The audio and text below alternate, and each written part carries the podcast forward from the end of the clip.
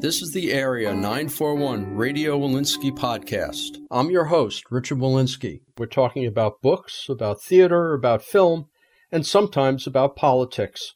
My guest is Dennis Lim, whose book is titled Tale of Cinema, which focuses in on the South Korean film director Hong Sang-soo, a retrospective series of Hong Sang-soo's films will be at BAM PFA in Berkeley from February 3rd to the 18th. And opening night, I understand, will include the film Tale of Cinema. There are also 10 films from Hong Sang Soo on the uh, library app Kanopy. Dennis Lim is the artistic director of the New York Film Festival. Previously, the director of programming at the Film Society of Lincoln Center uh, has organized other film festivals, was the film editor at the Village Voice from 2006 to 2013, is a New York Times contributor, has taught at Harvard and NYU, and this is his second book. The first is David Lynch, The Man from Another Place. One of the interesting things about Hong Sang-soo is that you can migrate from film to film and on some level, you could see a bunch of them, but you get the same sense from all of them. And I've never heard of another director like that. You know, it's been said that every filmmaker makes the same film over and over. And I think Hong is just a very extreme and maybe uh, more literal version of that. You know, I think all artists uh, repeat themselves, but I think Hong is interesting because he foregrounds this process, uh, this method of repetition in his work. Before we get into some of the particulars which you talk about in Tale of Cinema, which is part of a series by different film critics, is there a reason you picked Tale of Cinema, or was it more because the title grabbed you for the title of the book? I think a little of both. If you're going to write a film book, why not write about a film called Tale of Cinema?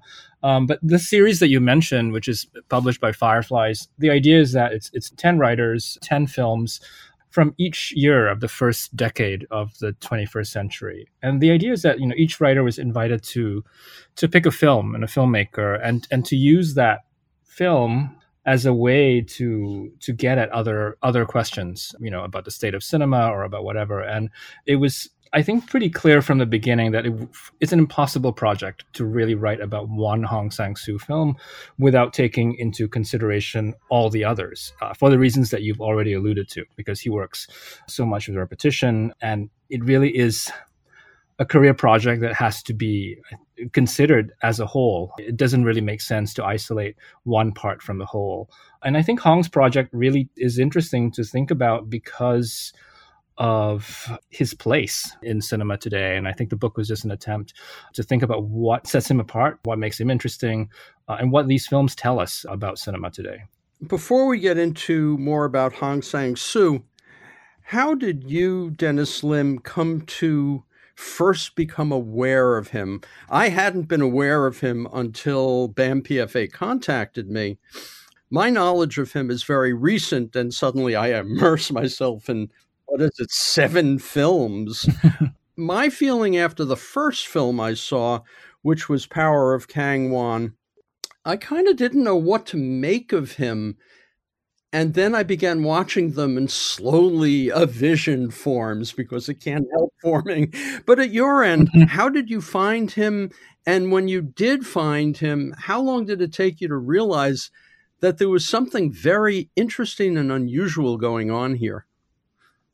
I think what you describe is, is sort of how most people encounter Hong. I think it's really difficult to just watch one Hong film or you know or even two. I think there's something cumulative about how we how we make sense of these films. They only really make sense when consumed in bulk in a way.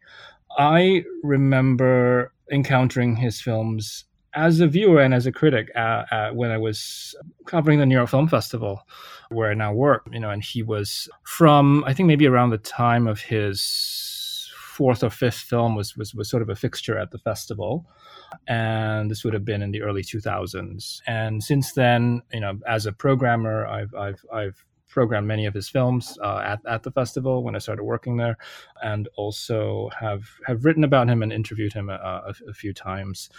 Your question about when's when it becomes clear, it's hard to pick one film or one or identify one aha moment.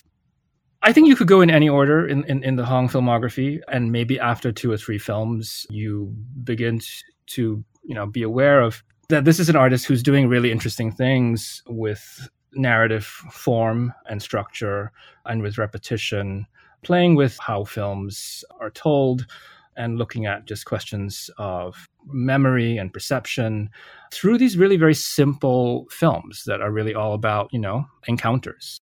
Somebody meets somebody else, you know, there's a, a romantic entanglement or a night out. These are really narr- narratively very simple films, but I think they become stranger and more complex. Uh, I think the more of them, them you watch. One thing I noticed about these films, you know, a lot of films you could stop and start you know, particularly since we're sitting at home usually, or at least I am, watching them on uh, on a television screen. With Hong films, you have to watch them from beginning to end, and you can't give up early on because it, that particular element of thus far is boring because something is going to happen that's going to change your mind. And this happens every film. Yeah. I would hope that most films are still watched from beginning to end. I mean, I know what you mean. You know, increasingly we watch films at home and have more control over how and when we, we watch them. But yeah, I think it's especially important because, you know, in Hong, the structure of the film, I think that the, the shape of the film is quite central to the meaning of the films. And I think that often doesn't become clear until until the film is over. And and that's been something, you know, that has been a hallmark of his work from from early on. Last night, I watched Claire's Camera on Kanopy. It's not part of the uh, film festival. At first, and this is almost indicative of all of Hong's films, at first it simply seems to be a very simple story about a woman who's been fired meeting a French woman played by Isabelle Huppert. The French woman also meets a director who is working with the boss who fired the young woman. And it feels as if if you were to straighten it out and put all of the scenes in order, because they're not, you would have a simple narrative. But as I was thinking of it, I kept wondering, would you? And I think that's part of what he's doing. Yeah, I think that's part of it, and and it's also funny to hear you know to hear you to hear anyone describe a Hong film because you know, if you if you describe the plot of a Hong film, you, it, it could be the plot of almost any other Hong film. I mean, they all are about situations of this sort, really quite mundane, everyday situations that he brings a certain kind of um, of attention to, uh, and and and he does something with the form of the film, uh, whether he's playing with chronology or, or point of view. Uh, something happens that defamiliarizes it. Uh, I think is, is is maybe one way to put it makes it strange, makes it makes it interesting. If you were in Claire's camera to put them together, would they make sense? Sometimes I got the feeling, and I don't want to watch it again to make sure because I like the thought that it's I haven't figured it out. I get the feeling that Isabelle Huppert meets the woman both before and after she's been fired, and I'm not sure which. And that itself is kind of a Hong thing. Mm-hmm. Yeah, I think you've hit on something there. This sort of this lingering ambiguity, you know, this the, the sense that the film is a puzzle, but not really a puzzle that you're meant to solve, is one way I think to think about his films. One of the characteristics of your book, Tale of Cinema, Dennis Lim, is that you start enunciating the various elements that pop up in multiple films, and I'd like your take on a few of them. The main one that comes up is that in every film there seems to be a scene, and it's kind of the same scene. It's in a restaurant. The camera has one person on one side, one person on the other. There may be more people involved. The only movement of the camera is occasionally zooming in and out. It's all one take. And usually on the table is some food and lots of empty bottles of booze. and every film, when you talk to him, what did he say about that?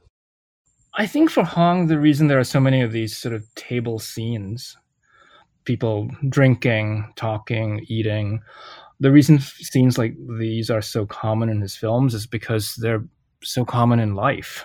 We eat several times a day. And I think these are also because in his films, food is often consumed with alcohol. These are opportunities for for something to happen. I think you know the the table scenes in Hong are where the plot advances. It's where things come to a head. They're often also the longest scenes in his films. And yeah, I think they have become a kind of signature. And this is true with all elements that Hong repeats is that, you know, as as you watch more and more of these films, you become attuned to them not as not because they're repeated, but because they're different, because, because there's variation. Like, how is one table scene different from another? Is the perspective different?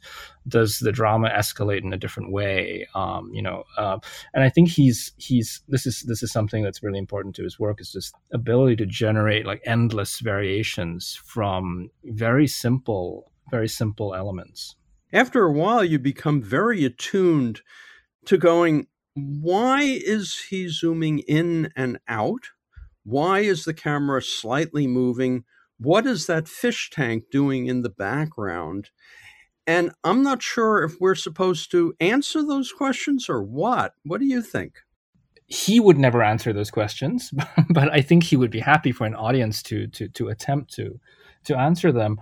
What you the zoom that, that you mentioned, I think is is is a signature of Hong's. It actually emerges in this film, Tale of Cinema, the one that is the, the nominal focal point of the book. And I think how Hong uses the zoom is is really quite unlike how it's usually uh, used. It's it's a very, I think, counterintuitive use of a zoom. It, there's nothing kind of elegant about it. It is often a device that in, in Hong's hands kind of calls attention to itself it's a little bit clumsy. And I think it is used in, in different ways in different scenes and in different films. You know, sometimes it's just a kind of punctuation. Uh, it's a it, it's almost like a, a little like comic note. You know, it's a way to kind of call attention to himself, the filmmaker. I think the films are in some ways very self referential, like reflexive films. And, and I think this is one way in which he inserts his presence in the film.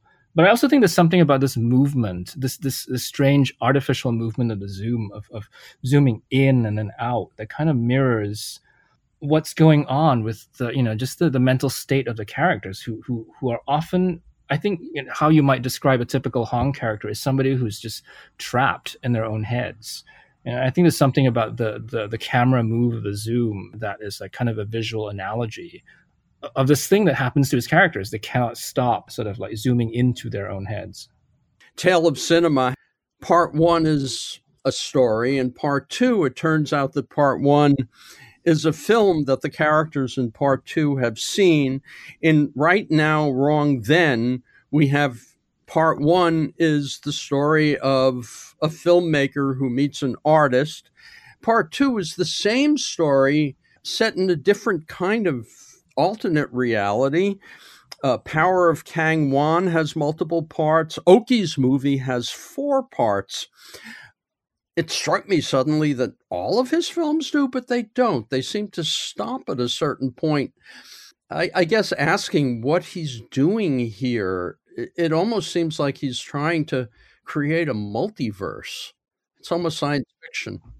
Yeah, you know, when we did a retrospective of of Hong Sang-soo at Lincoln Center, we called it the Hong Sang-soo multiverse because I think there is a way in which you might think of these films as creating multiple realities and really questioning the nature of the very nature of reality. This is a hallmark of his films fragmentation, not just telling a story, but calling attention to how the story is told. This is something Hong Hong has always done. And I think the films that we selected for the series, you know, are are emblematic. I think there's seven films in, in the program. He has made 28, I think. And to give you a sense of how quickly he works, when I started working on the book, he had made 23 films and he got up to 28 in a two and a half year period. I would suggest that if anybody is new to Hong, as you are, um, it, it, sounds like, and you know, intrigued by these kind of the way he plays with narrative, he finds a seemingly infinite uh, number of ways to do that. I mean, the films, some of them, you know, exist seem to exist on a single plane of reality. Some of them uh, shift perspective. Some of them sh- seem to shift from, as you say, one universe to another. And I think the countless ways in which one might toy with narrative form, I think is, is you know sort of what makes him, I think, one of the most fascinating filmmakers working today. You've interviewed him once or multiple times? Uh, multiple times over the years. Yeah, he when when he was in New York for a retrospective in May uh, of last year, we did a few longer on-stage conversations. In those interviews, what kind of hints? And you seem to indicate in Tale of Cinema that he doesn't talk too much about it. What kind of hints is he given about what he thinks he's doing here? he says a lot about what interests him about cinema, about his idea of cinema. He says a lot about his process. What he does not do is tell you why he's doing something. That's the line he draws. I've sort of read enough interviews and done enough with him and seen him in conversation that he's he's not going to offer interpretations. I think he's he's he's pretty adamant that that that's up to the viewer to to you know to make sense of the film to to, to complete the picture but he said a lot about his early life and he said a lot about his you know his influences filmmakers who were important to him as a young man. And he says a lot about how he works a very particular process of, of working where he enters these days he enters production without a script and he writes the scenes that he will shoot the morning of the shoot gives them gives these pages to his actors with just enough time to learn them and makes the films in, in chronological order. He really finds the film as he goes, which is a very unusual way of working. And and he said a lot about about this process. This process also accounts in part for why the films, you know, are the way they are. When he gives these scripts and gives the actors some time to learn them, we're talking, you know, seven to ten minute bursts where the camera is not going to cut at all how many times does he film any individual scene? I would think that on some of these long takes, there have to be screw ups. Does he just go with it? He does do repeated takes. You know, shooting on digital, which he's done for a long time, does permit that. He works with professional actors. I think Hong has a knack for casting.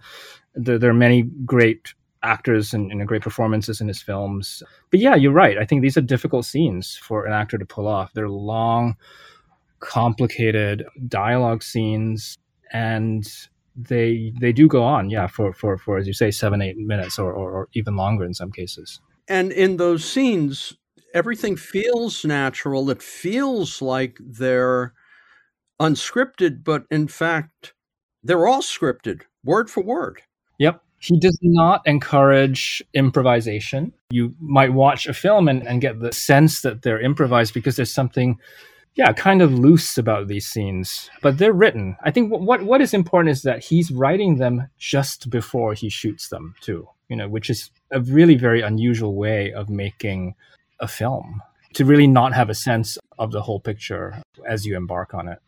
Have you talked to any of the actors? A few of them. It's an unusual way of working, but I think a good actor works with with what they're given. I think it's important for him to work with collaborators who are on his wavelength, you know, who sort of understand the universe he works in, that, that these characters, the type of characters, the type of acting that he calls for. And I don't think those are really very different from film to film. His influences, which you mentioned before, French New Wave, obviously. You mention in the book Cezanne in terms of, I guess, the imagery that he's using, the day to day imagery. Has he talked specifically about other filmmakers who grabbed him and how he maneuvers his learning of them into his films? Not in those terms. In terms of the filmmakers who have been, I mean, you know, he, he's he's he's talked about um, you know the films he loves, and he contributed. And and Sound just did this poll on the greatest films of all time, and and surveyed a lot of uh, critics and filmmakers, and Hong Hong's list is on it. It's full of you know people you might expect like uh, Ozu and and uh, I think Ozu and Buñuel and Eric Rohmer. Uh, I think the most important influence when it comes to a filmmaker is actually Robert Bresson. He credits, you know, Bresson's Diary of a Country Priest as, as the film that really made him think that he could go into narrative filmmaking. I think he was more of an experimental filmmaker to start with. He actually went to art school. You know, he studied at the Art Institute of Chicago and in the Bay Area at the California College of Arts and Crafts. Even though he studied film, he studied film in the very particular context of, of an art school. And Bresson is an important figure for Hong, not only because of the films, but because of, of his writings. His book, you know, Notes on Cinematography, Hong talks about this as really his Bible as a young man. He carried it around with him, he says, for years. I don't know that, you know, watching a Hong film, you would necessarily think of Bresson or vice versa.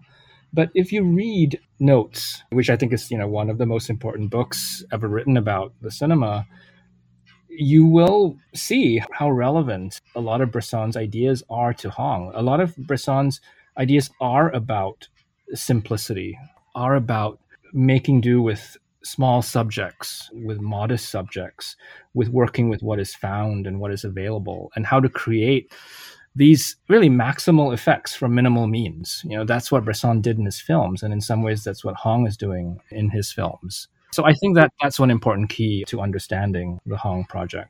The quotidian element of all his films, everything is every day. And sometimes, very rarely, is there a revelation that will change anything. There is in a recent film, In Front of Your Face, which is very unusual mm-hmm. because that has a secret that's revealed partway through. And I don't think any of the other films I saw have that element. Yeah, we won't give it away, of course, but I do think that film it's I think of a piece with a lot of his later work. Many of his films have have very simple narratives, and this one is I think one of the simplest. Uh, you know, it doesn't really do too much playing around with narrative like chronology or things like that. But I think you're right. The big thing that happens in this film is this revelation that changes how we think about what we've seen. It's interesting to, to see how you know how, how filmmakers evolve with time, with age. You know, and you see in his films as, as sort of a, a kind of mellowing. Uh, the films I think are um, the, the later films are more melancholic, but they're also more stripped down. They're also simpler. They're starker in some ways. You list a lot of events that occur in each of the films. Awkward, lousy sex is one of them in most of the early films. There's a lot of directors, which gives the idea that these are autobiographical, which they are and aren't. Most of the directors are asses. In fact, most of the men in these mm-hmm. films are real bastards. Yeah. But I noticed some repeating things there's a restaurant called Novel in at least two of the films. There's a character named Areum in multiple films. But yeah. I want you to talk about one other thing that you don't mention, which is when every scene ends, the characters leave, but we see 10 to 15, 20, maybe more seconds of that shot going on. Mm-hmm. What do you make of that? That's I would guess it's a kind of nod to what were called, you know, pillow shots in Ozu cinema, which are almost these sort of these these breaks, these these these these scenes that serve as punctuation. But obviously, I think Hong has a, a slightly different way of working. They give you a kind of breathing room in, in, in the film that is definitely a bit of a, a, a bit of a Hong hallmark as well. He does it more in, in some films than others.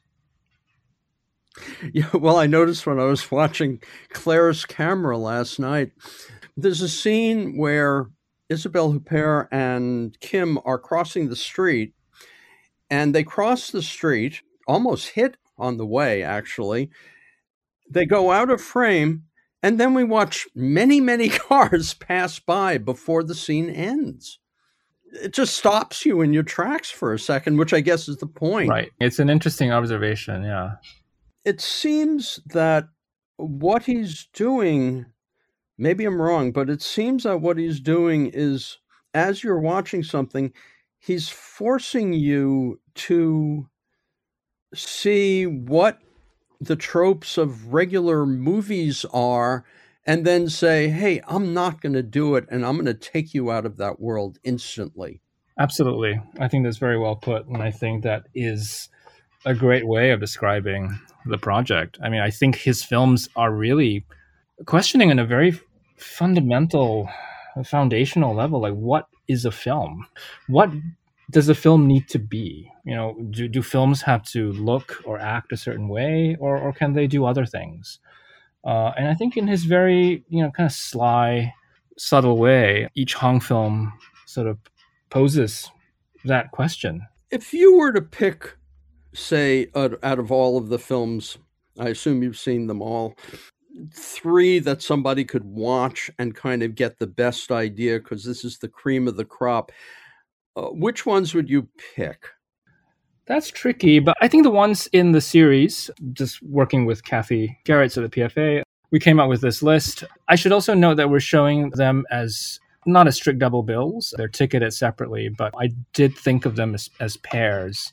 There are really three pairs of Hong films in the PFA series, plus a recent film in front of your face. And, you know, I paired these for the reasons that you described when you were talking about the films earlier, just like certain certain affinities and, and similarities in, in their narrative or in their structure. I would say Tale of Cinema, which is, you know, the, the film that I selected as the kind of entry point to the Hong universe. I think this is a really important film for a few reasons. It's the first film that he produced through his own production company. So I think it marks an important uh, turn in his work a more radical, a more stubborn version of independence. If you, if you look at Hong's recent films, they are literally made by a crew of two or three people and then a handful of actors. And this film, I think, is an important movement in that direction. It's also the first film in which he uses the zoom, and it's, I think, a particularly interesting example of the two part structure that Hong uses. And also, it's a film that engages directly head on this question of autobiography, autofiction. What does it mean for an artist to mine his own life or the life of people he knows for his work? And that's something that Hong has, you know, often been accused of, and it's something that he often foregrounds and dramatizes in his films. So I think Tale of Cinema, for that reason, I think Oki's movie is another important turning point in Hong. It's a film that has one of his most complex narrative structures. I think you know it has the four part structure, as you noted, but it's a film in which I th- I think you talked about you know these these lingering mysteries of Hong. I've watched this film several times, and I still don't quite know how exactly the four parts are related to one another. You know, one is a film within another one of them, and you know it's one of his more puzzling films. You know, puzzling in a, a really fun and productive way. And it's also a film in which he, you know, another important turning point in his process, his methodology. It's a film in which he gave up even writing treatments. He he just was a film where he developed this this idea that he could just arrive on set without a single line of dialogue written and that he could just write it on the morning of the shoot without even having a treatment. So Oki's movie is an important film for that reason. I think Right Now Wrong Then is maybe the best entry point to Hong. It's a film that illustrates as clearly as possible as you know, as you can imagine, like how how a two part structure might function. I think Right Now Wrong Then also has maybe some of his best performances. I think the lead actors in that film um, especially wonderful right now, Wrong Then is the one that I would pick. One thing about it, though, is that through the first hour or 40 minutes of it, I kept going, Why am I watching this thing? And it's only in the second half that it all makes sense. That happens in every film, but maybe more in that than any of the others. Yep, I think so. Dennis Lim, I want to switch gears for a minute and talk a little about your career. You didn't come full blown as the director of programming in the Film Society of Lincoln Center. Where did you get interested in film and how did you veer toward criticism rather than filmmaking? I've never been interested in filmmaking. I was studying mathematics and found myself much more interested in writing about all kinds of things films, music, books, and got more into film by you know taking a few film classes, really obsessively going to movies in New York and also in London where I did did some years of, of university. My first job out of graduate school was at the Village Voice, the alt weekly in New York. I started as an editor uh, on the film and music sections, but then you know started working more and more with film. I think I've always sort of seen right criticism and programming as as sort of as going uh, hand in hand. As a full time, you know, critic journalist, I would dabble in programming, would do a series here and there for various cinematheques and institutions in New York. And then at a certain point, I think the, the, the balance just flipped. I found myself just doing more more curation than criticism. And how did you get involved in working on the book on David Lynch? That book was also part of a series, actually, edited by by James Atlas, a great editor who was publishing. A, I think there might also have been ten books in that series, and they were a series of just biographies modeled on the sort of Penguin Lives uh, series, and I think there were only two two books out of the 10 that were about filmmakers. The other one was about Hitchcock by Michael Wood. I knew that they, they were interested in a film book and I proposed Lynch and, and that's how it, how it, uh, how it came about. I've written these two books on two, two filmmakers who think mean a great deal to me. And somebody was asking me what they have in common. And I think they're quite unconventional in their approach to, to, to narrative. But other than that, they don't have a ton in common.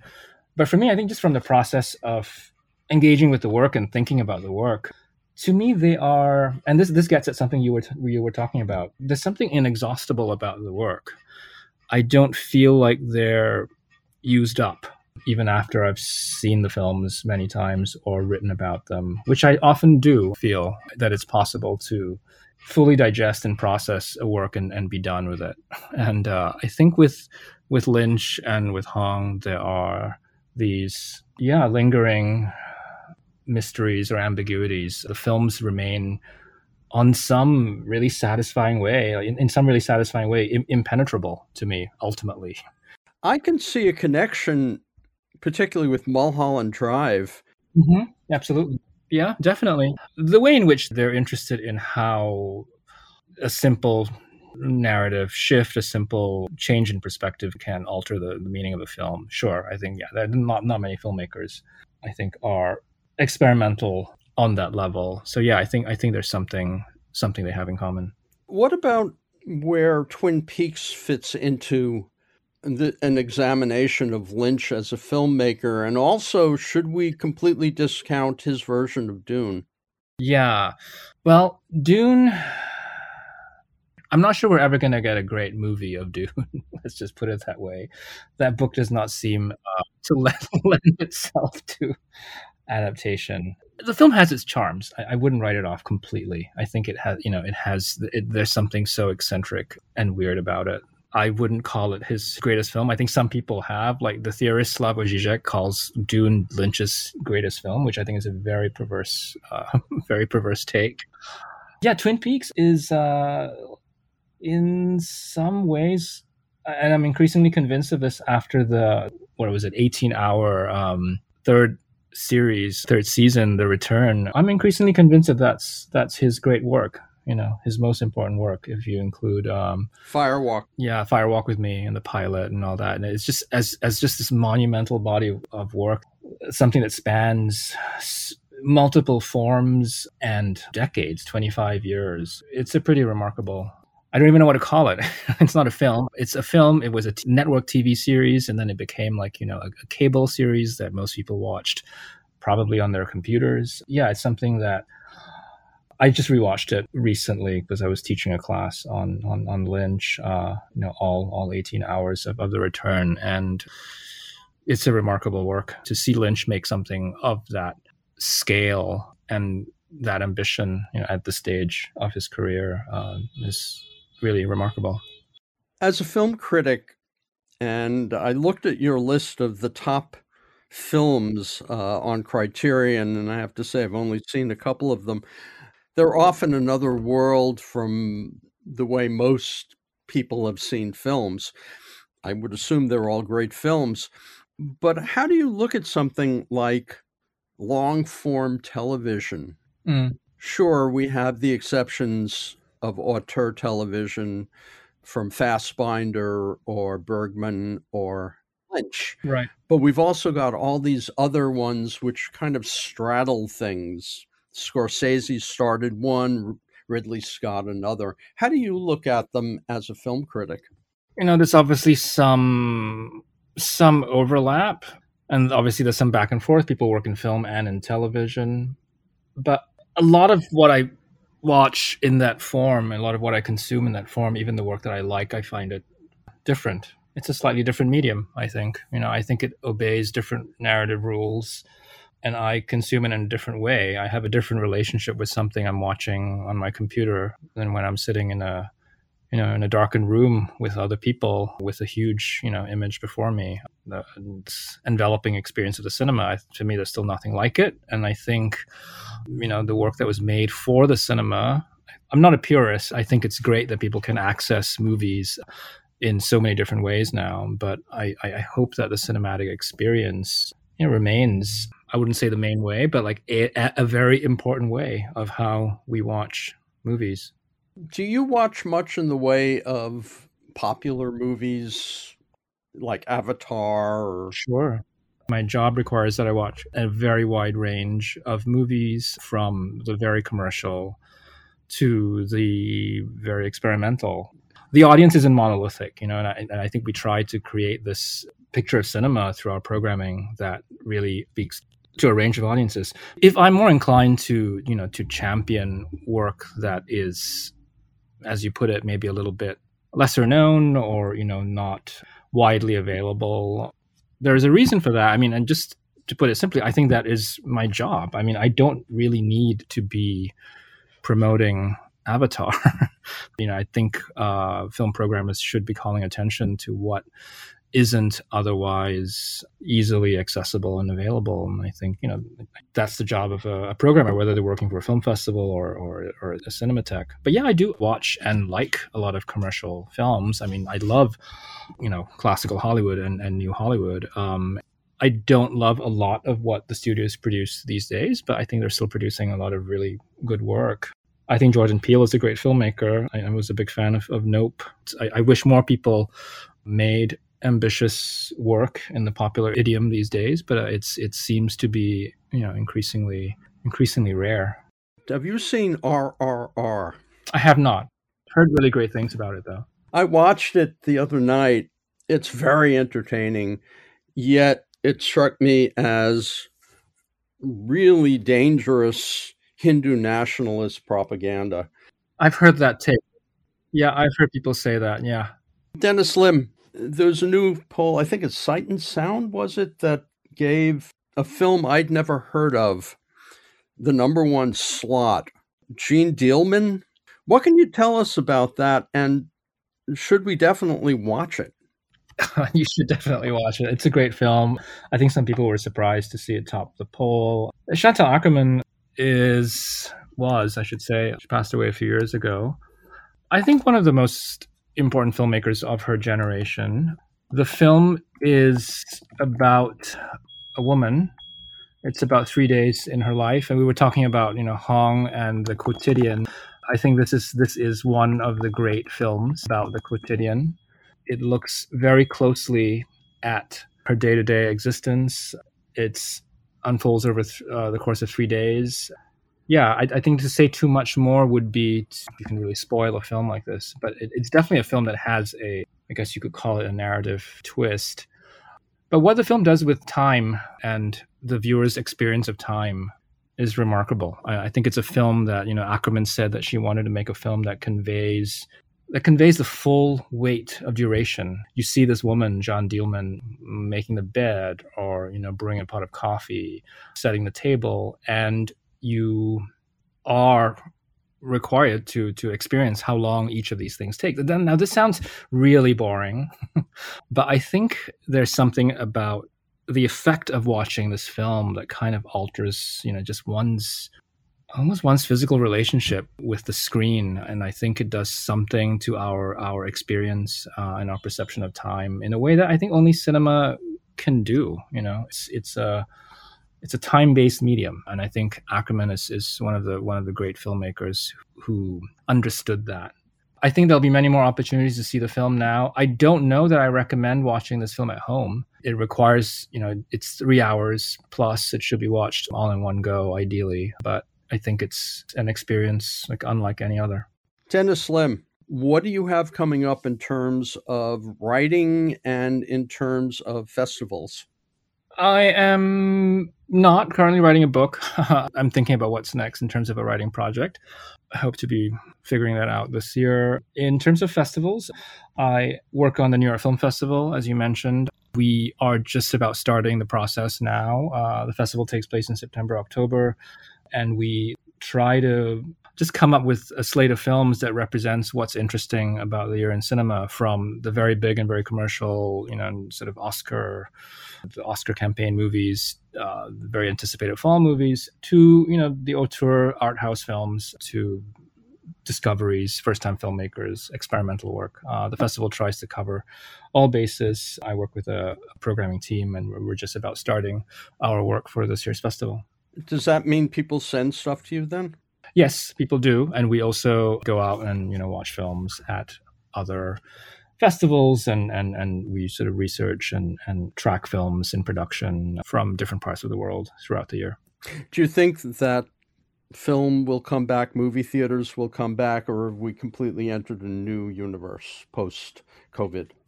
Well, it's hard to say. I don't think they'll go away it's it's really hard to predict at the stage what's happening. I can say that that you know there is this doomsday take on the future of cinema. It's, it seems to be getting louder these days. It's, it's sort of you know hard to miss it as somebody who who works in cinema, but I think we should remember that this is a medium that's been defined by change from the very beginning, and that often these these these moments of of change have been experienced as declines or deaths. You know, I think some people would have said that the invention of sound killed cinema, or that uh, television killed cinema, or you know, the death of the studio system killed cinema. I think it is finding its place in the culture right now. But I think, you know, as somebody who programs for the cinema and who goes to the cinema a lot still I, I know that there are audiences who are very interested in the communal experience. I think festivals still do well. I think some retrospective screenings still do very well where i am in new york at least.